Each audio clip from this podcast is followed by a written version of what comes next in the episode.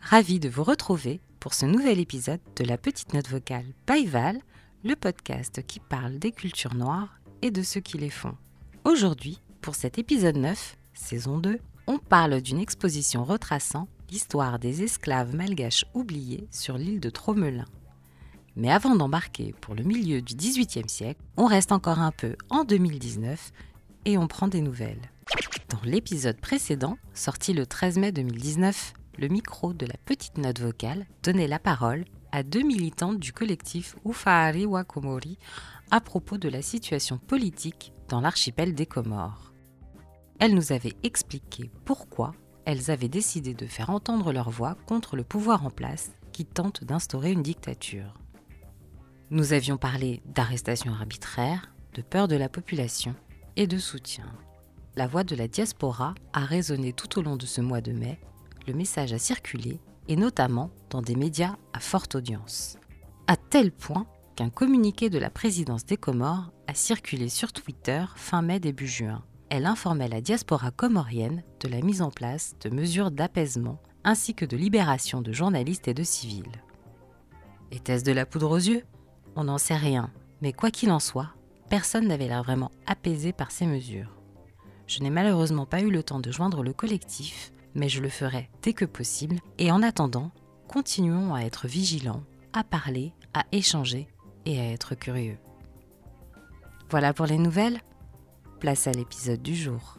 Du 13 février au 3 juin 2019 s'est tenue au Musée de l'Homme à Paris une exposition intitulée Tromelin, l'île des esclaves oubliés la petite note vocale est allée y balader son micro pour vous raconter tout ça. Et c'est Max Guérou, directeur du groupe de recherche en archéologie navale, le Grand, et commissaire de l'exposition, qui a accepté de répondre à mes questions sur toute cette histoire. Max Guérou est, au début de sa carrière, officier de marine. Il entame, dès le début des années 1980, une carrière scientifique qui l'amène à diriger de nombreux chantiers de fouilles maritimes. Il participe ainsi à la découverte et à la fouille d'épaves dans diverses régions du monde. C'est dans le cadre de ses missions archéologiques qu'à quatre reprises, en 2006, 2008, 2010 et 2013, qu'il se rend sur l'île de Tromelin et reconstruit, avec des équipes pluridisciplinaires, l'histoire des esclaves naufragés. On remonte le temps jusqu'en 1761. C'est parti. 1761. L'île de Sable, océan Indien, entre Madagascar et l'île de France, l'actuelle île Maurice. La terre la plus proche est à 500 km. C'est dans ce décor de Matin du Monde que s'est déroulée l'histoire des esclaves malgaches survivant au naufrage de l'Utile, navire de charge de la Compagnie des Indes orientales. 80 esclaves malgaches et des membres d'équipage échouent sur place. Contre toute attente, sept esclaves réussirent à survivre sur cet îlot inhospitalier avant d'être secourus par l'enseigne de vaisseau Tromelin qui laissa son nom à l'îlot. Cet épisode dramatique de l'histoire de la traite et de l'esclavage a ému les abolitionnistes de l'époque tels que Condorcet ou Bernardin de Saint-Pierre. Il fut d'ailleurs évoqué lors de la première abolition de l'esclavage de 1794. Que s'est-il passé? Avril 1761. Il est temps pour l'utile de rapporter en Île-de-France de la viande salée, de la farine, de l'alcool. Et cette fois-ci, le gouverneur de l'Île-de-France demande au capitaine Lafargue de ne pas ramener d'esclaves, contrairement à l'usage. Cependant, le capitaine dévoré par la cupidité, décide d'embarquer 160 esclaves à son bord. Il compte bien faire un juteux bénéfice lors de la revente. Son insubordination a entraîné son navire, son équipage et sa précieuse cargaison par le fond. Suite au naufrage, une partie de l'équipage et la moitié des esclaves trouvent refuge sur l'île des Sables et tentent de s'en échapper. Après avoir construit un navire de fortune pour rallier la terre, les membres d'équipage abandonnent les esclaves avec la promesse de revenir les chercher. Il n'en fut rien et quinze ans s'écoulent avant que sept femmes et un nouveau-né ne soient secourus et emmenés vers l'île de France. Nous sommes alors le 29 novembre 1776. C'est 243 ans plus tard que le public parisien découvre une exposition dédiée à cette histoire et aux travaux menés notamment par Max Guéroux. Il nous raconte pourquoi les navires négriers et comment l'histoire de Tromelin a commencé. On l'écoute. Le, hasard qui a fait les choses. Au départ, j'ai commencé à m'intéresser aux navires négriers dans le cadre d'un programme de recherche archéologique autour de, l'île de Gorée à, Dakar. Bon, je suis tombé en fait sur euh, un projet qui euh, avait été initié par le professeur Monod, qui euh, visait à essayer de retrouver les traces de justement de, de la période du trafic d'esclaves autour des points de départ des esclaves, en particulier l'île de Gorée, en étant centré sur de recueillir des informations sur l'esclavage et le, trafic des esclaves. Dans les négociations que l'on a menées euh, avec le gouvernement euh, sénégalais à l'époque, j'ai été beaucoup aidé par des gens de l'UNESCO et donc euh, de là est né le premier point d'intérêt. Puis il s'est passé aussi à peu près à la même époque que la ville de Nantes avait initié un programme qui s'appelait les Anneaux de la mémoire, qui donnera lieu euh, un peu plus tard à une très belle exposition, une la première exposition importante qui a eu lieu en, France sur la traite des esclaves. J'avais contacté la ville de, Nantes en leur disant bah, pourquoi on ne ferait pas dans le cadre de ce programme euh, des recherches de navires négriers à l'ouvert de la Loire. On avait une liste de navires négriers qui avaient fait naufrage au retour et la ville de Nantes nous a financer ces recherches que l'on a fait pendant trois ans de suite. Comme je, suis un, peu systématique, ayant fait un travail euh, à Gorée, un travail dans les sphères de la Loire, un autre hasard a fait que je sois contacté par euh, le service d'archéologie de Martinique, qui avait des problèmes de... Alors le service d'archéologie de Martinique était un service d'archéologie terrestre, mais le, le, directeur avait des problèmes avec des pillages d'épaves euh, sur la côte martiniquaise et il cherchait à monter un programme de recherche justement pour euh, éviter qu'il y ait ce, type de, comportement. Et on a entrepris un, inventaire du patrimoine sous-marin de la Martinique avec l'idée euh, d'essayer de retrouver des, navires négriers naufragés cette fois à l'arrivée d'Afrique sur euh, sur la côte de, Martinique. Ayant euh, finalement reconstitué euh, d'une manière pragmatique les trois, les trois sommets du, triangle de la traite, l'UNESCO s'est intéressé à moi en me disant on peut inscrire votre programme de recherche dans la décennie, c'était 80-90 de, de l'UNESCO sous, le couvert du gouvernement euh, sénégalais. Les choses ont pris forme petit à petit. Et j'ai donc continué à, avoir comme idée euh, de chercher euh, à trouver des navires négriers, bien que n'en ayant finalement jamais trouvé, car il est assez rare de retrouver des navires négriers sur des bateaux plus de tonnage relativement faible, beaucoup plus maltraités par, par la mer, et donc, d'ailleurs, historiquement, il y a assez peu de, navires négriers qui ont été étudiés par des archéologues euh, sous-marins. Il n'y en a pas plus de un ou deux qui aient vraiment fait l'objet d'une recherche complète. Ceci se déroulant, ensuite, euh, l'UNESCO euh, a créé un programme qui s'appelait la route de l'esclave. et le directeur de ce programme, qui était sénégalais d'ailleurs, Doudou Dienne, m'a demandé de faire partie du comité scientifique international de ce programme ce qui nous a permis, m'a permis d'entrer en contact avec euh, des chercheurs de tous les pays qui travaillaient sur le sujet, donc finalement de, devenir de plus en plus euh, au courant de toute cette thématique. Puis, euh, le hasard, toujours un peu le hasard, a, fait que travaillant dans un autre, autre, domaine au, Chili, alors Bel Valparaiso, j'ai été contacté par un météo qui faisait des séjours sur l'île de Tromelin, qui m'a dit, voilà, il y a une histoire extraordinaire. Euh, euh, j'aimerais bien que quelqu'un s'y intéresse, mais apparemment ça n'intéresse personne. Donc voilà comment l'histoire de Tromelin est arrivée. Et donc qui, qui venait après euh, plus d'une quinzaine d'années de travail sur le thème de, de la traite des esclaves. Après 15 ans de travail sur la traite des esclaves et les hasards de la vie, Max Guérou commence à travailler sur l'histoire des esclaves de Tromelin. Mais également une expérience toute particulière va venir bousculer sa motivation. Il nous en parle. Mon regard sur la traite des esclaves, en fait, était un regard plutôt d'historien, d'archéologue. J'étais intéressé sur le plan humain par, cette histoire, mais euh, j'avais un regard un peu extérieur. Et en, réalité, il se trouve qu'à un moment donné, alors qu'on avait déjà démarré les recherches à Tromelin, je suis contacté par une jeune femme qui apparemment était d'origine mauricienne, mais qui vivait en France et qui me demande est-ce que euh, un esclave peut porter le nom du navire qui l'a transporté? Je lui dis, je ne sais pas, euh, peut-être, euh, parce que dans, notre cas, bien que ce ne soit pas un navire négrier, la grand-mère du petit garçon qui est sauvé euh, reçoit le nom de Dauphine, qui est le nom du bateau qui les a ramenés. Je lui dis, mais pourquoi vous, me posez cette question Elle me dit, parce que mon, ma grand-mère s'appelle Lutile. Bien sûr, c'était assez, c'était vraiment assez extraordinaire qu'elle pose la question et qu'il y ait cette coïncidence. Elle était très très réservée, elle, ne faisait que des, des, messages très courts et donc c'est moi un peu qui la questionnais pour en savoir plus. Et après euh, quelques échanges, bon, nos échanges devenaient plus normaux. Je lui ai dit, euh, bon écoutez, je trouve assez extraordinaire cet échange avec vous euh, et le fait que votre famille euh, s'appelle Lutile. Est-ce que vous acceptez que l'on mette ces échanges sur, notre, euh, sur le forum de notre site internet?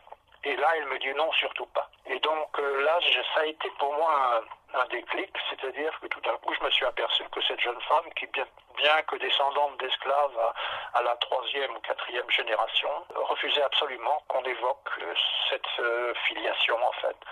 Et donc ça me je me suis rendu compte qu'en réalité, je le savais déjà, mais ça ne m'avait pas frappé à ce point, euh, parce que j'avais un ami qui était euh, psychiatre euh, martiniquais, et donc il m'avait parlé, bien sûr, des problèmes de, de, traumatisme récurrents chez les Antillais.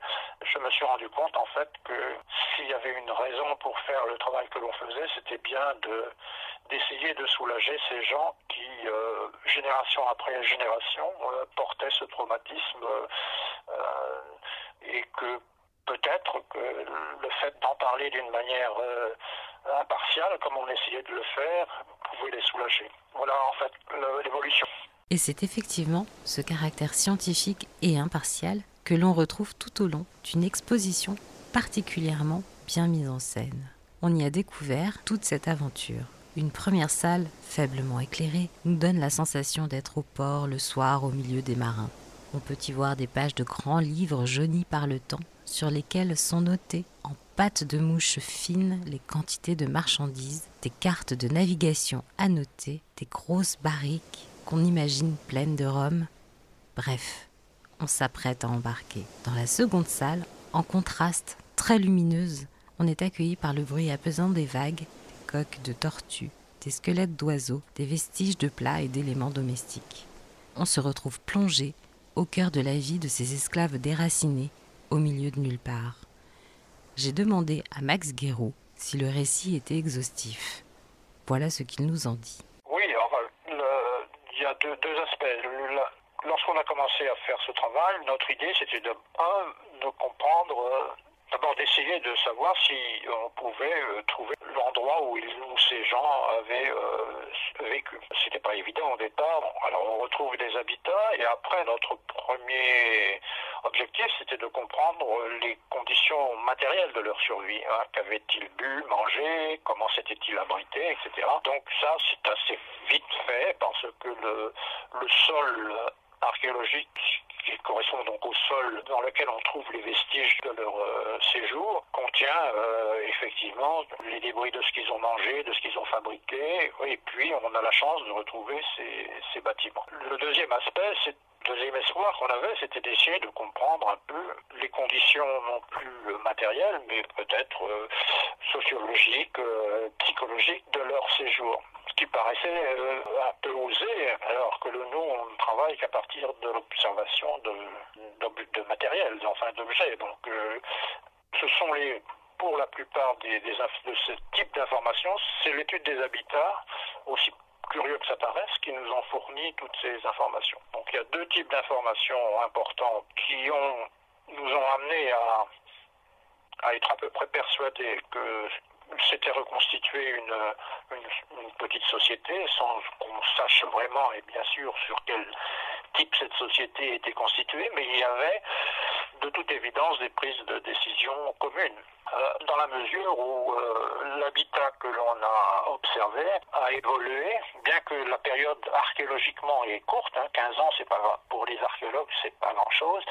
Euh, on a mis en, lumière trois états de, leur, de leur habitat, c'est-à-dire qu'ils l'ont modifié au, face aux difficultés qu'ils avaient d'adaptation euh, vis-à-vis des éléments. En particulier, le point important dans l'évolution de leur habitat, c'est la construction d'un mur de protection assez important qui fait 3, 3 mètres de large sur une dizaine de mètres de long, donc c'est déjà un, édifice assez important qui est construit sur, de, sur des bâtiments anciens donc ils détruisent euh, des bâtiments qu'ils avaient déjà construits pour euh, construire ce mur de protection. Et on voit bien que construire un mur de protection de cette importance est forcément une, euh, une opération prise en commun, qui est faite en commun. La décision et la, réalisation sont forcément une, une réalisation commune.